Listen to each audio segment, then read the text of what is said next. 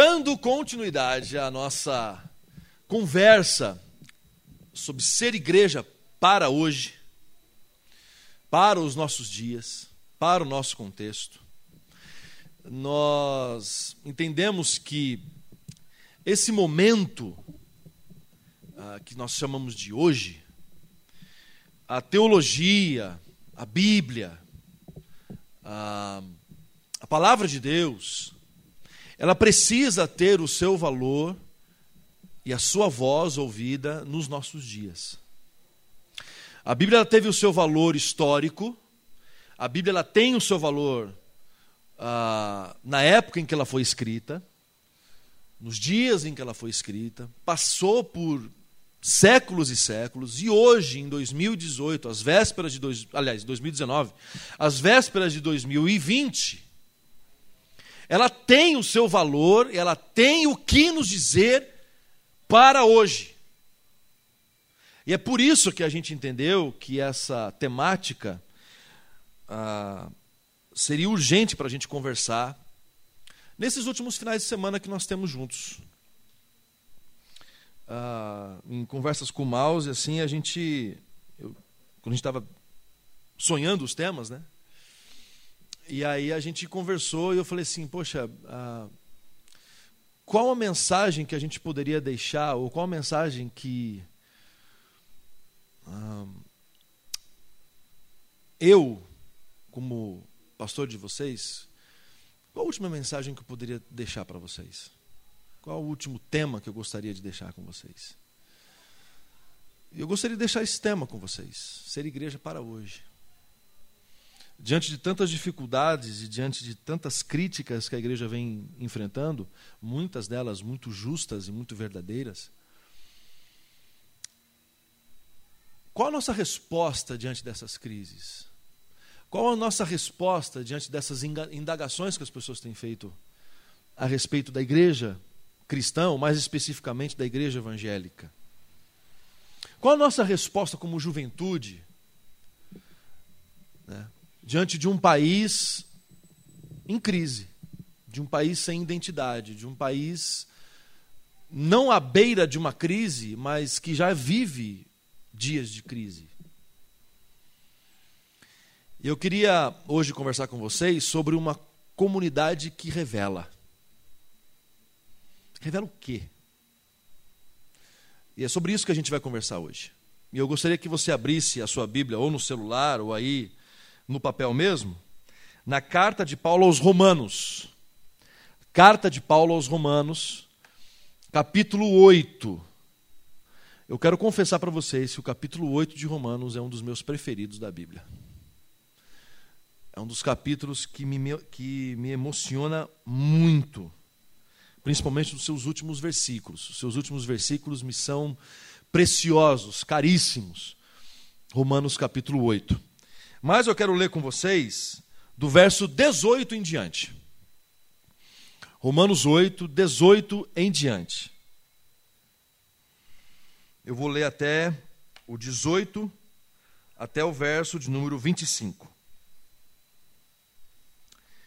Considero que nosso sofrimento de agora não é nada comparado com a glória que ele nos revelará mais tarde pois toda a criação aguarda com grande expectativa o dia em que os filhos de Deus serão revelados.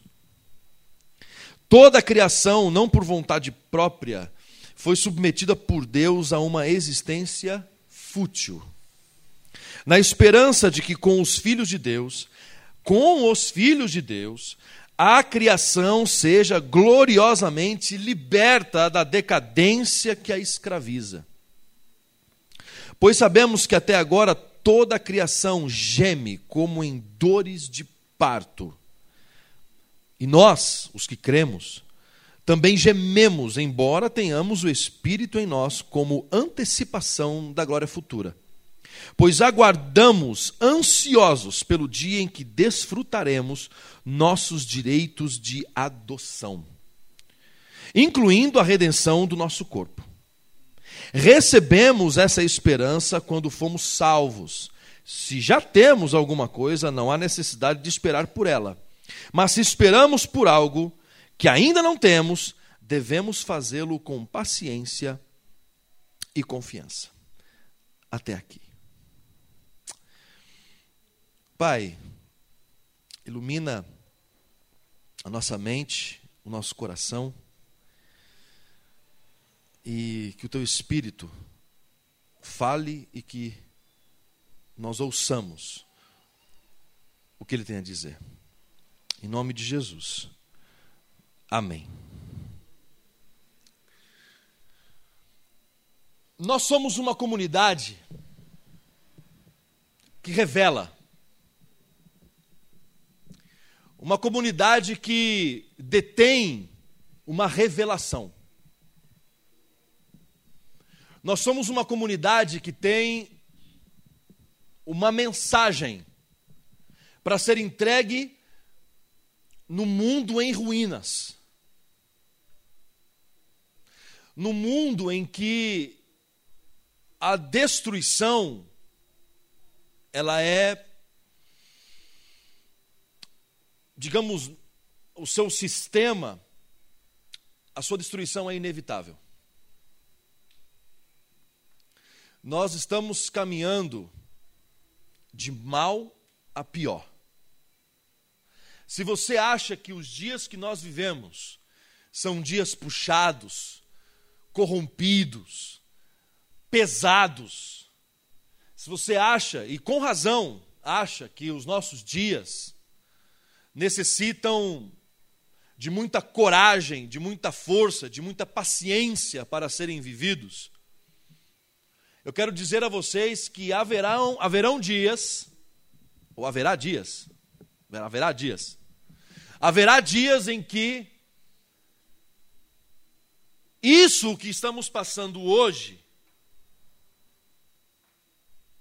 será fichinha perto de que, daquilo que nos aguarda ali na frente. E Paulo, ele vai abrir o texto esse texto de Romanos, que foi uma carta que ele escreveu para a igreja de Roma sem tê-la visitado ainda. O intuito da carta é apresentar o evangelho que Paulo prega, apresentar as mensagens que Paulo prega, qual é a, vamos dizer assim, a teologia de Paulo, para uma igreja que não o conhecia, nunca o tinha ouvido, porque a intenção de Paulo é ir para a Espanha com o financiamento da igreja de Roma. Então a ideia dele é ir para a Espanha numa quarta viagem missionária, ou dentro dessa terceira viagem missionária, para então ir chegar à Espanha com os investimentos e com a, a, a doação, a contribuição dos irmãos de Roma. E para que isso aconteça, Paulo está apresentando aqui nos 16 capítulos de Romanos a sua teologia. Por isso que logo depois do livro de Atos você tem o livro de Romanos. O livro de Romanos vai nos nortear na interpretação das demais cartas paulinas. Romanos não foi a primeira carta escrita por ele. Mas ela está aqui em primeiro lugar para a gente entender ao longo das outras cartas, 1 Coríntios, 2 Coríntios, Tessalonicenses, eh, eh, Colossenses, carta a Tito, carta a Timóteo, carta a Filemão. Essa carta de Romanos nos oriente, nos dê inclusive um manual de interpretação a todo o restante das cartas de Paulo. Aqui você tem um resumo do pensamento dele. Se você quer entender o pensamento de Paulo, leia os 16 capítulos de Romanos. E aqui no capítulo, no capítulo 8, nós estamos aqui na metade da carta, ele vai abrir, aqui no verso 18, dizendo que ele considera o nosso sofrimento de agora nada comparado com a glória que ele nos revelará mais tarde. Ele está considerando que os nossos dias são dias maus. Ele está considerando que os nossos dias trazem, sim, muito sofrimento. Ele considera, e não só considera, ele diz, ele afirma, Ele não brinca a respeito do assunto sofrimento. Ele diz: os dias são maus. Mas ele considera o sofrimento atual mínimo, quase que inexistente. Ele diz, ele, ele diz claramente aqui: o sofrimento de agora não é nada, em comparação com aquela glória que nos espera ali na frente. O sofrimento de aqui agora não se compara com a glória e com a honra e com, enfim, a alegria que nos espera ali além. Não é uma questão de esperança. Percebam, não é uma questão de esperança, é uma questão de tempo. Paulo está falando que esse sofrimento tem fim. Paulo está falando que esse sofrimento tem data de validade. E Paulo está falando que o sofrimento ali além não tem data de validade, porque o, o, a alegria, aliás, a alegria ali além, ela é eterna. Porque quem proporciona essa alegria é o eterno. É Ele.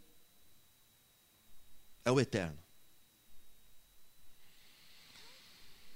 Porém, enquanto esse sofrimento acontece, enquanto essa destruição que os nossos olhos não conseguem enxergar, apenas o nosso coração, sentidos conseguem sentir, e às vezes até não consegue definir o que, que é o que, tá, que a gente está sentindo, mas sente.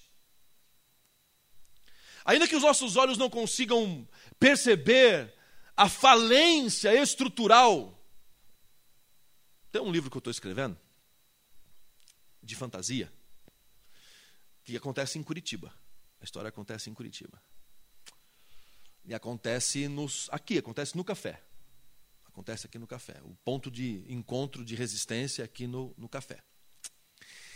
E Jesus está aqui com os apóstolos e com a. Eu não lembro, acho que tem em torno de quatro a seis ordens angelicais nessa, nessa, nessa história toda. Todas ordens criadas da minha cabeça. Absolutamente nada bíblico, né? óbvio. Né? E não é um manual de teologia, esse livro também, que eu estou escrevendo. E aí Jesus, ele, ele leva esse, esse personagem para fora. E quando ele chega, ele chega e ele percebe que está assim Está tudo bem, aquela coisa toda, mas quando ele vai para fora, Jesus passa a mão nos olhos. Eu descrevo essa, essa cena como um, um, uma espécie de pele, uma espécie de crosta cai dos olhos dele e ele consegue enxergar um largo da ordem absolutamente em ruínas. Prédios esfarelando crateras, buracos, lava, criaturas das mais uh, assustadoras e tenebrosas, espalhados não só pelo largo, mas também sobrevoando os céus. E se os nossos olhos fossem de fato abertos, talvez nós veríamos essa cena de um mundo em decadência e nós não aguentaríamos. Como de fato o meu personagem, nesse momento, ele não aguenta.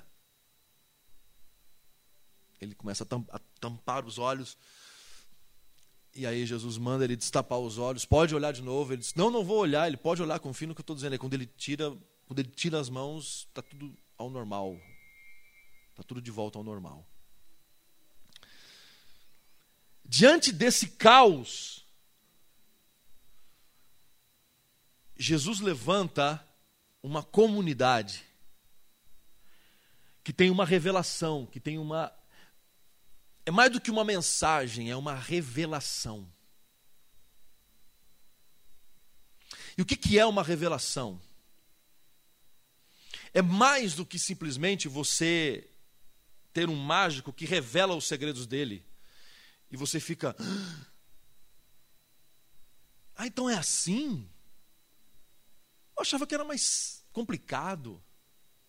Não é assim? Tipo, quando a gente. Eu ia, eu ia citar um exemplo agora, muito anos 90. E o pessoal não ia entender. Mr. M. Isso é muito anos 90. Mr. M, o que está por trás dessa cortina? Aquela coisa, é, aquela coisa de, do, do mágico revelar os seus segredos. E aí a gente olhava aquilo e falava, mas ah, então é assim e tudo mais e tal. Isso não é, não é esse tipo de revelação que Jesus está falando aqui. Aliás, que Paulo está dizendo. A revelação que a criação aguarda com grande expectativa não é uma revelação que assombra. Assombra no sentido de assustar, mas assombra no outro sentido. Assombra, e eu gosto muito mais da expressão em inglês, wonder. Muito melhor, much better. Que é aquela, aquele maravilhamento. Não sei se existe essa palavra, mas cunhei agora. Mas eu acho que existe. Porque eu acho que eu já vi o Ed usando esse negócio aí. Maravilhamento. Então, tá aí. Ele usou. Então, né? Usou, existe. Usou, existe. Já viu o Ari falando. Então, usou, existe. Essa sensação de maravilhamento diante do pleno caos. Essa revelação que não é algo dito, é algo encarnado. A revelação de Deus não é algo dito, é algo encarnado. É pele com pele, é carne com carne, é osso com osso. É juntas e tendões. A revelação que Paulo está dizendo aqui é algo que faz com que as pessoas, ao olharem para essa comunidade da revelação, percebam que há esperança, que tem um jeito de viver que o caos não alcançou. Por isso que as pessoas hoje não dão mais ouvidos a pregações, a discursos, melhor dizendo. O Fruto Sagrado, ele gravou um disco também na década de 90, foi um dos melhores dele, aliás, chamado O que a gente fala, o que a gente faz fala muito mais do que só falar. É o nome do disco e o nome de uma das faixas do disco o que a gente faz, fala, o que a gente faz fala muito mais do que só falar. Desde essa época, noventa e tantos, já havia essa ansiedade no coração do brasileiro, já havia essa ansiedade no coração da juventude brasileira. E eu puxo até mais para trás, eu puxo década de 80, eu puxo aqui as canções do Legião, do Barão, que diziam que tinha um grito de uma geração que estava muito mais atrás de uma atitude, de uma postura, de um jeito de viver, do que de um discurso. Você pega o movimento punk, tem essa coisa. É claro que existe o discurso, é claro que existe a narrativa. Mas a narrativa, o discurso por trás é: vamos viver. E Paulo está falando aqui de algo. Deixa eu tirar aqui. Paulo está falando aqui de algo que afeta a criação. É uma revelação que afeta as estruturas. É uma, é uma, é uma, é uma revelação que faz com que essas estruturas experimentem o que nós experimentamos ao nos converter, que é a redenção. Existe um processo de redenção não apenas pessoal, existe um processo de redenção que é estrutural, que passa necessariamente pela revelação dos filhos de Deus.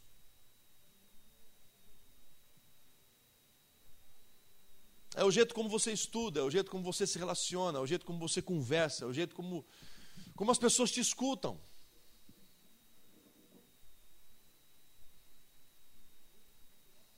A gente, eu estava conversando esses dias com uma pessoa e a gente estava falando sobre isso, né? Hoje a gente está vivendo dias em que o pessoal tem opinião sobre tudo, né? E às vezes até mesmo eu me vejo assim, caindo nessas coisas assim, dando opinião sobre tudo, sobre. Né? É, às vezes eu me pego fazendo essas coisas e falo, não, não sei por que, que eu fiz isso. Porque parece que as pessoas têm essa ânsia de falar, de dar, de omitir a sua opinião.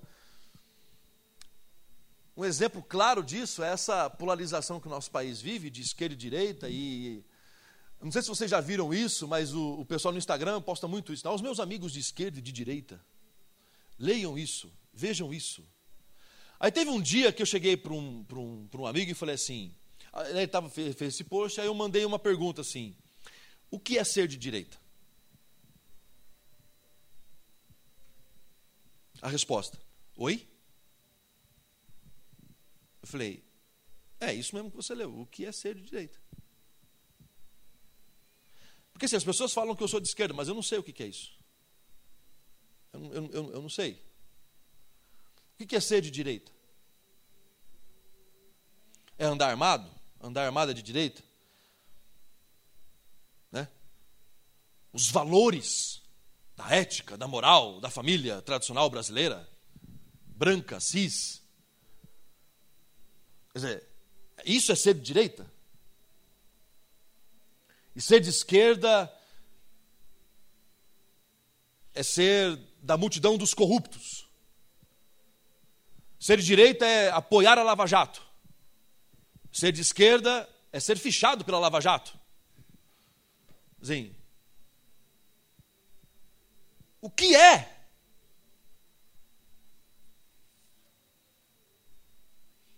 Resumindo a conversa, a pessoa não soube me responder. Por mais que ela mantivesse o discurso de ser de direita ou ser de esquerda, enfim. Nós estamos vivendo uma época carente. Eu digo nossa época é uma época que eu estou vivendo. Ah, mas na década de 70 também havia essa carência. Eu não sei, eu não vivi a década de 70, eu vivi 2019, estou vendo 2019. Então a nossa época é carente dessa revelação que transforma não só pessoas, mas transforma estruturas. Que faz que com os filhos de Deus, Paulo vai dizer aqui no verso 20: toda a criação, não por vontade própria, foi submetida por Deus a uma resistência fútil. Não é de hoje, viu, gente? Que as conversas, os debates, as estruturas uh, são fúteis. Paulo já dizia isso. Na esperança de que, com os filhos de Deus, ou seja, eu e você, a criação seja gloriosamente liberta da decadência que a escraviza. Nós somos coparticipantes nesse processo de redenção estrutural, que vem pela revelação, que não é falada, mas é uma revelação vivida, é uma revelação encarnada. O que eu estou querendo dizer é que essa revelação, ela precisa estar tão entranhada dentro da gente, ela precisa estar tão fixada dentro da gente, que a gente não consegue ser outra coisa a não ser isso. É mais do que entender que 2 é 2 é 4. É você entender o porquê que 2 é 2 é 4.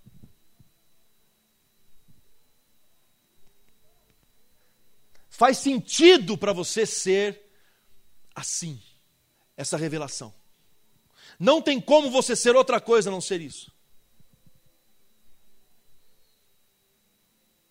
Eu não sei quantos de vocês assistiram um filme já antigo também, chamado O Corpo, estrelado pelo Antônio Bandeiras. Esse filme é, é, é um filme que conta a seguinte história: arqueólogos judeus descobrem ah, uma, uma possível ossada de Jesus Cristo. Todos os elementos, todos os elementos da crucificação estão presentes o ambiente, o local, enfim. É próximo ao Calvário, é um, um túmulo que ali você tem ali é, inscrições que falam que era de José de Arimateia, e etc, etc, etc. Tem toda uma construção. E o Antônio Bandeiras é um padre. Acho que ele é um padre nessa história. Eu lembro que, eu lembro que mais ou menos ele era um padre. E a igreja chama o Antônio Bandeiras, chama todo esse pessoal para conversar e dizer o seguinte: nós precisamos proteger a igreja, nós precisamos proteger a fé. E aí acontecem, por exemplo, casos de suicídio de padres ali naquele, no filme, etc, etc. É claro que no fim das contas, bom, é um filme antigo, então não tem por que ser spoiler. Né? E no fim das contas, não é a alçada de Jesus Cristo, coisíssima nenhuma, é outra, outra coisa, mas era muito próximo e aí era de um judeu que foi crucificado na mesma época que Jesus. E aí o pessoal quer defender o fato de Jesus ter ressuscitado com um discurso com provas, com evidências. Porque a discussão é: acharam uma alçada e essa alçada é muito parecida com a de Jesus. E aí? A fé das pessoas, todo o sistema cristão entraria em colapso diante de uma fala dessa. Mas Paulo já havia falado sobre isso, dizendo: se Cristo não ressuscitou, é vã a nossa fé. Mas essa revelação, por isso que a revelação não é mensagem, é algo que pá, aparece, brilha, nasce, surge. Revelação tem a ver com parto, não tem a ver com mensagem, tem a ver com um parto, tem a ver com surgimento, tem a ver com aquele maravilhamento. E eu sei o que eu estou dizendo porque meu sobrinho nasceu quarta-feira, então nós estávamos lá na, na, na, na na maternidade quando ele nasceu, aquela coisinha daquela expectativa de como é que é a carinha dele, como é que ele é, e aquela coisa toda, e de repente ele pá, aparece na sua frente, você fica maravilhado, você fica olhando, você quer ver os detalhes, você, você, fica, você, você quer pegar no colo. Quando os meninos nasceram, eu quero, eu, eu, eu, eu, eu não queria, eu queria pegá-los no colo e levá-los para casa. São bonitos, são lindos, claro, pô, são meus filhos. Todo filho de pai, assim, né, assim, o seu filho vai ser lindo, maravilhoso. Pode ter uma carinha de joelho, mas é lindo, é maravilhoso, é fofucho. E aquilo não me foi mostrado, aquilo não me foi trazido, aquilo me foi revelado o rostinho deles, a vida deles, toda a estruturinha deles, o corpinho. Aquilo foi me revelado, e é uma revelação que não é assim. Eles ainda me são revelados. Quando eles começam a andar, quando eles vão crescendo, eles vão criando forminhas e o cabelinho começa a crescer. Porque antes é aquele, é aquele, é aquela, é aquela aquela coisinha, de repente aquele feijãozinho, aquele arrozinho que vai crescendo, depois é aquela forma ultrassonográfica, que é aquela imagem esquelética, que você só vê a silhueta, mas que de repente essa silhueta, essa coisa fotográfica, está na tua mão. E ele vai crescendo, e ele vai se desenvolvendo, e o cabelinho vai crescendo, e o rostinho vai crescendo.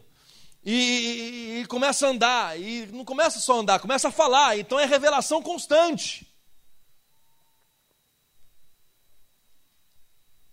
Eu pego o exemplo dos meus filhos porque, via de regra, não se abandona filho. Eu estou usando a regra. É algo que eu vou conviver, é algo que eu terei comigo até os meus últimos dias e até os últimos dias deles eles serão meus filhos e eu serei o pai deles. Até os últimos dias da vida deles e da minha. Essa convivência e esse caminhar, esse descobrimento vai me acompanhar e vai acompanhar a Carol durante todos os dias da minha vida e da nossa vida. É essa a revelação que Paulo está dizendo aqui. É a revelação que agora não tem como você se desvencilhar. Está aqui dentro. É parte de você. Não tem como, para vocês terem uma noção, não tem como nós nos organizarmos como família sem contar os dois. É assim, não tem como você planejar a sua vida sem a revelação. Não tem como você viver sem a revelação. Não tem como você caminhar sem a revelação. Não tem como você trabalhar sem a revelação. Não tem como você viver sem a revelação. A revelação que redime você, que faz você pensar diferente, que faz você olhar de maneira diferente, que faz você entender a capilaridade da ação de Deus espalhada pela face da terra. Deus está usando pessoas desse jeito, Deus está usando pessoas de outro jeito, Deus está usando pessoas de um jeito completamente diferente desses outros dois, e Deus está aí. Deus está caminhando pelo largo da ordem, de terno e gravata ou de chinelo de dedo e bermuda. Deus está andando pelo largo da ordem, tatuado ou simplesmente bêbado, drogado de crack. Deus está parado nas esquinas se prostituindo. Deus está dentro das igrejas em adoração e sendo adorado. Deus está no escritório. Deus está na casa de mães solteiras. E também, por que não dizer, está dentro também de casa de pais que não assumem as suas crianças. Deus está por aí. Deus está por aí. E só tem um jeito de você entender isso. Só tem um jeito da gente entender isso. A revelação precisa nos pegar na curva. Eu não estou falando de conhecimento, gente. Eu não estou falando de eu sei o que você está dizendo. Eu não estou falando disso. Eu estou falando de algo que brota dentro de você. Você consegue entender isso que eu estou dizendo? De algo que nasce em você. E como que isso nasce, Cris? Paulo vai dizer: isso nasce pelo Espírito Santo. Porque ele vai dizer aqui, olha, gememos, embora tenhamos o Espírito em nós como antecipação da glória futura. Esse Espírito que está dentro de nós, esse Espírito que geme com gemidos inexprimíveis, ele, esse Espírito faz brotar em nós a redenção, faz brotar em nós a revelação. Faz a gente dizer para o mundo coisas, verdades, crenças, sem a gente abrir a boca.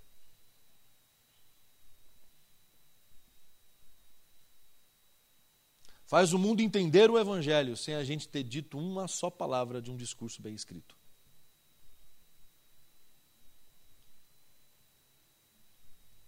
Faz o mundo, como Atos capítulo 2 vai dizer, olhar para a comunidade e cair na simpatia de todo o povo.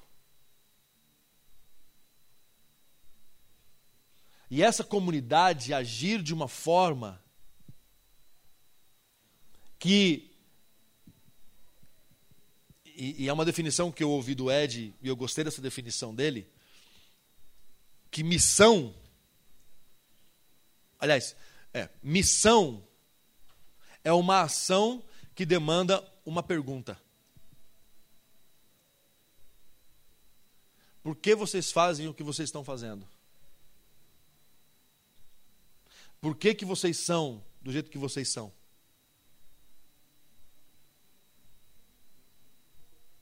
Entendeu aí?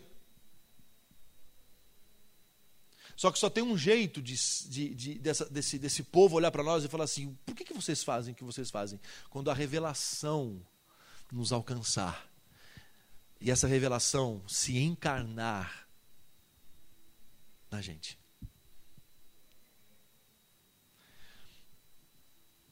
Paulo vai dizer que essa essa adoção que nós já estamos desfrutando, incluindo a redenção do nosso corpo, tá? Está aqui falando aqui a redenção do nosso corpo. Recebemos essa esperança quando fomos salvos. Então, olha para mim aqui. O que, que Paulo está dizendo aqui? Paulo não está fazendo uma, Paulo não está dando uma condição sine qua non. Paulo ele está dizendo o quê? E aí, aí vem a pergunta aqui, né? Vem a pergunta aqui. Quando fomos salvos? Aqui Paulo está falando o seguinte: nós recebemos essa esperança quando? Fomos salvos. Quando que a gente foi salvo então? Cristo na cruz. Cristo na cruz do Calvário decretou a nossa salvação.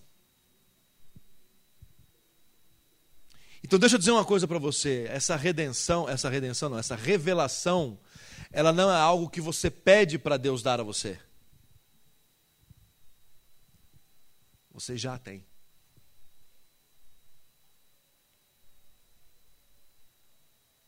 Entendeu aí? Quando Cristo morre na cruz, ele libera. É como se ele soltasse.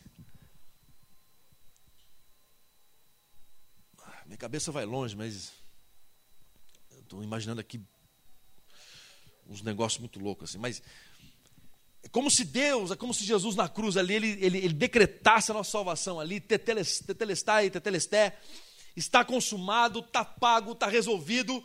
E quando ele diz isso, dele brota sementes cósmicas que são espalhadas pela terra e pelo cosmos. E essas plantas, elas serão regadas, elas serão estimuladas, elas serão provocadas. E quando elas forem provocadas, quando elas forem estimuladas pela palavra, ao ouvir a voz de Deus, essas sementes vão reagir a essas palavras, essas sementes vão reagir a essas verdades, essas sementes vão reagir à provocação do Espírito, e dentro de nós vai explodir uma nova criação.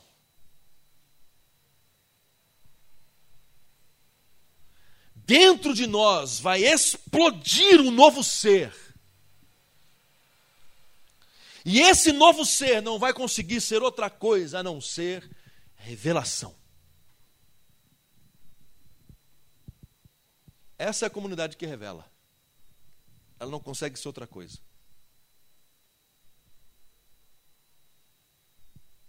E essa comunidade que revela não tem placa. Essa realidade, essa comunidade que revela, graças a Deus, não tem estruturas eclesiásticas, Mouse.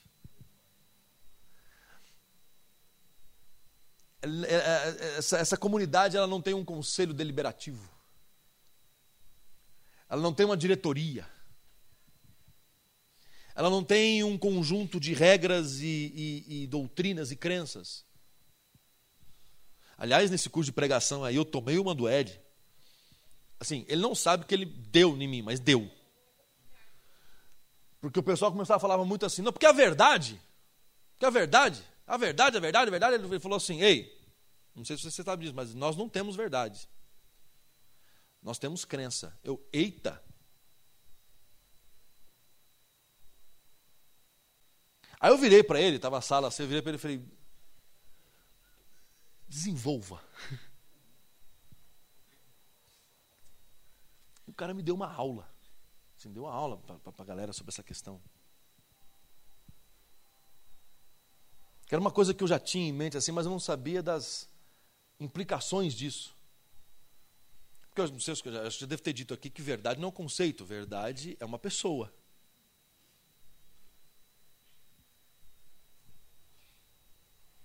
Verdade não é um conceito que se entende, mas é uma pessoa que se conhece.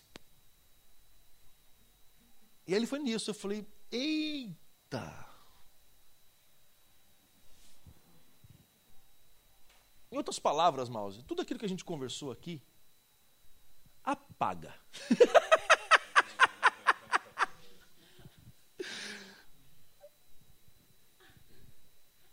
Porque eu estava completamente errado.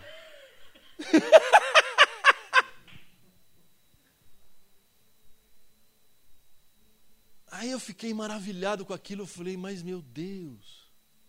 Porque a gente é cheio de verdade, não é? Verdade! E não é. É crença. É crença, velho. Como é que é? É verdade para você.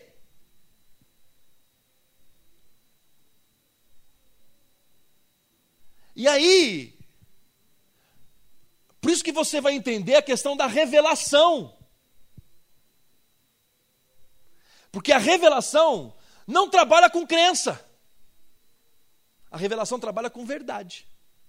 Mas é uma verdade que faz sentido para você naquele momento de vida e, e considerando todas as suas experiências de vida.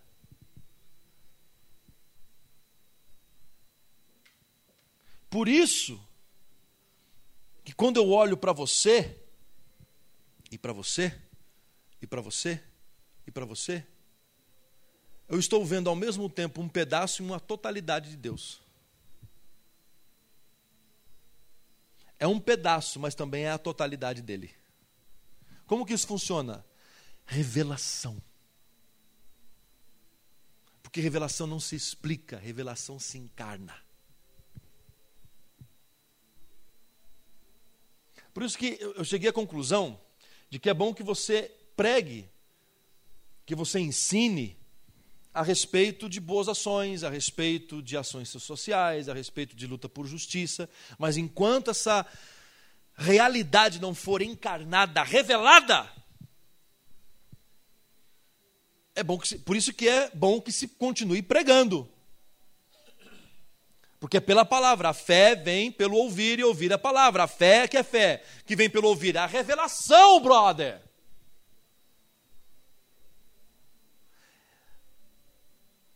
E eu cheguei a uma conclusão que eu ainda não, não, não, não estou praticando ainda na minha vida, mas eu já cheguei a uma conclusão de que talvez certas discussões são inúteis. Por mais que eu ainda me veja em discussões inúteis. Porque não tem como eu falar de uma revelação, sendo que a revelação não foi revelada, não foi encarnada, não foi contemplada, não teve wonder não teve o um maravilhamento, não teve o queixo caído, não brotou, não nasceu. Ainda está muito no ultrassom, ainda está ouvindo a batida do coração. Porque quando o negócio nasce, você não se desven, des, desvencilia. É desvencilia, né? Disso. Você não se desgruda disso, você não, não se desconecta disso, você não abre mão disso. Ah, Cris, vamos em tal lugar? Meus filhos, esse lugar onde você está me convidando, eles cabem? Não, não cabe. Então não tem como eu ir. Por mais que eu queira, não tem como eu ir. Porque se eles não forem, eu não vou.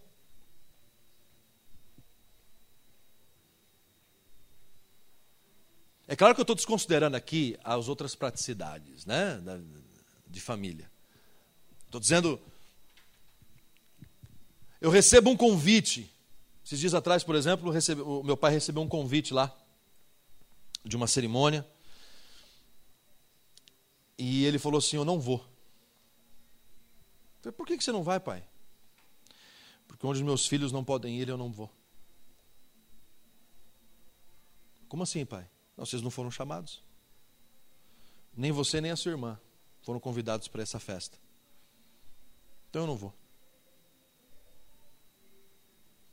Eu vi isso essa semana. E como a gente já estava conversando a respeito disso, eu falei: eita! É isso. Então não é a igreja que vai dizer para você os lugares onde você vai ou deixa de ir. Isso é crença. Isso é status, modus vivendi da comunidade.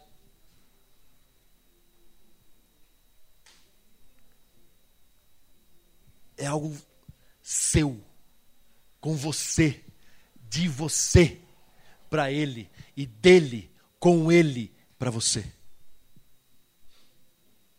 É revelação. E essa revelação, eu encerro falando isso, essa revelação,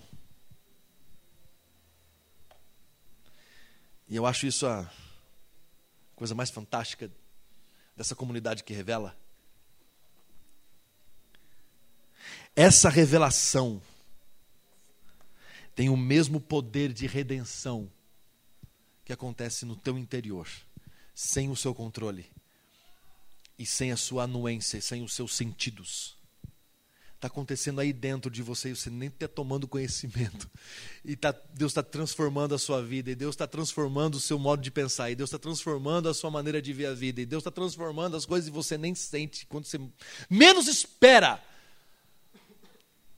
mudou. Essa revelação é responsável pelos filhos e com os filhos de Deus, pela redenção do mundo, da criação. Porque a criação geme e espera a revelação dos filhos de Deus. Então, por isso que a revelação ela é encarnada, porque ela brota de dentro de você para fora.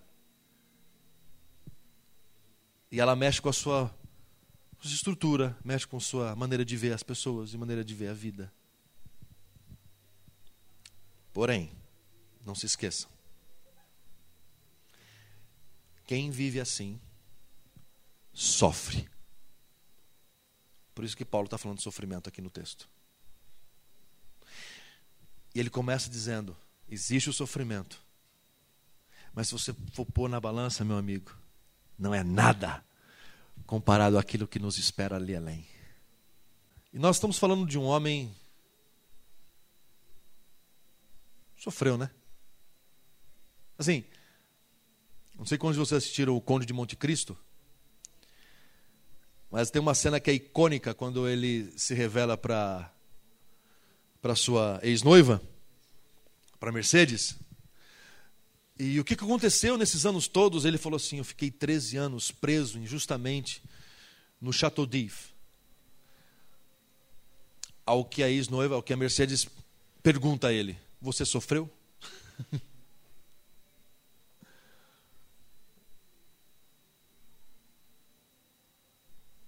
Então, quem se propõe a ser, eu nem falo, eu nem falo a viver a revelação, mas é a ser a revelação.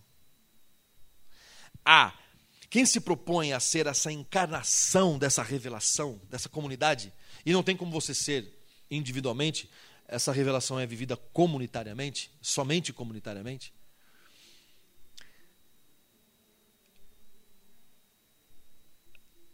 Vai causar sofrimentos a ponto das pessoas desconsiderarem o seu sofrimento e perguntar: mas está sofrendo por quê?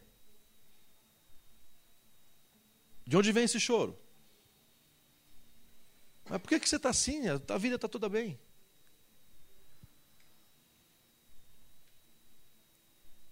porque possivelmente você vai ouvir vozes, gritos, angústias, gente que você não conhece. Talvez esteja do outro lado do mundo. Mas essa voz vai chegar perto de você. Você vai escutar as mesmas, as mesmas coisas. Assim, uma porção mínima daquilo que Deus tem escutado ao longo desses milênios de existência, ou milhares de anos, enfim, da raça humana.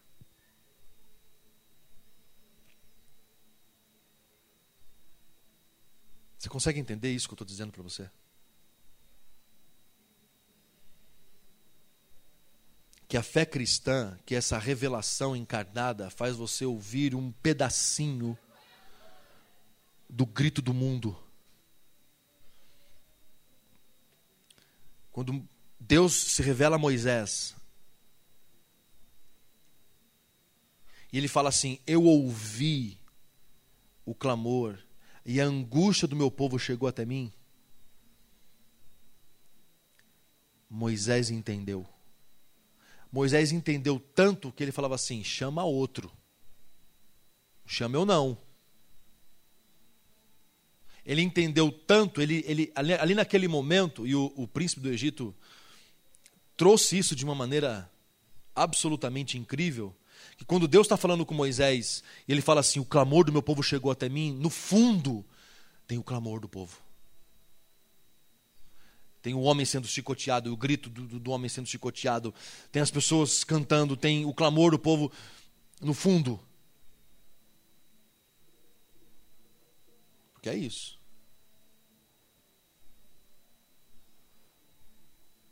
Por mais que eu não tenha ouvido e assistido nenhuma notícia, o choro da mãe das crianças que estão sendo atingidas pelas balas perdidas no Rio de Janeiro chegaram até os meus ouvidos e chegam até os seus ouvidos. De uma criança que vira para a mãe e diz assim: Não chora, mamãe.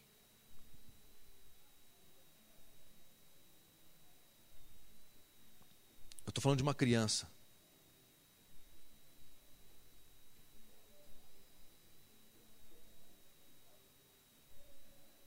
De uma pessoa que você vê andar na rua e do nada clamor daquela pessoa chega até você. Bate aqui assim. E você sente a dor.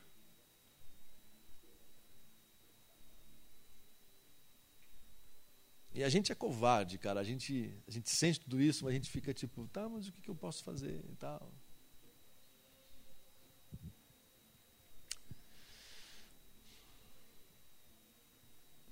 A comunidade da revelação, que revela,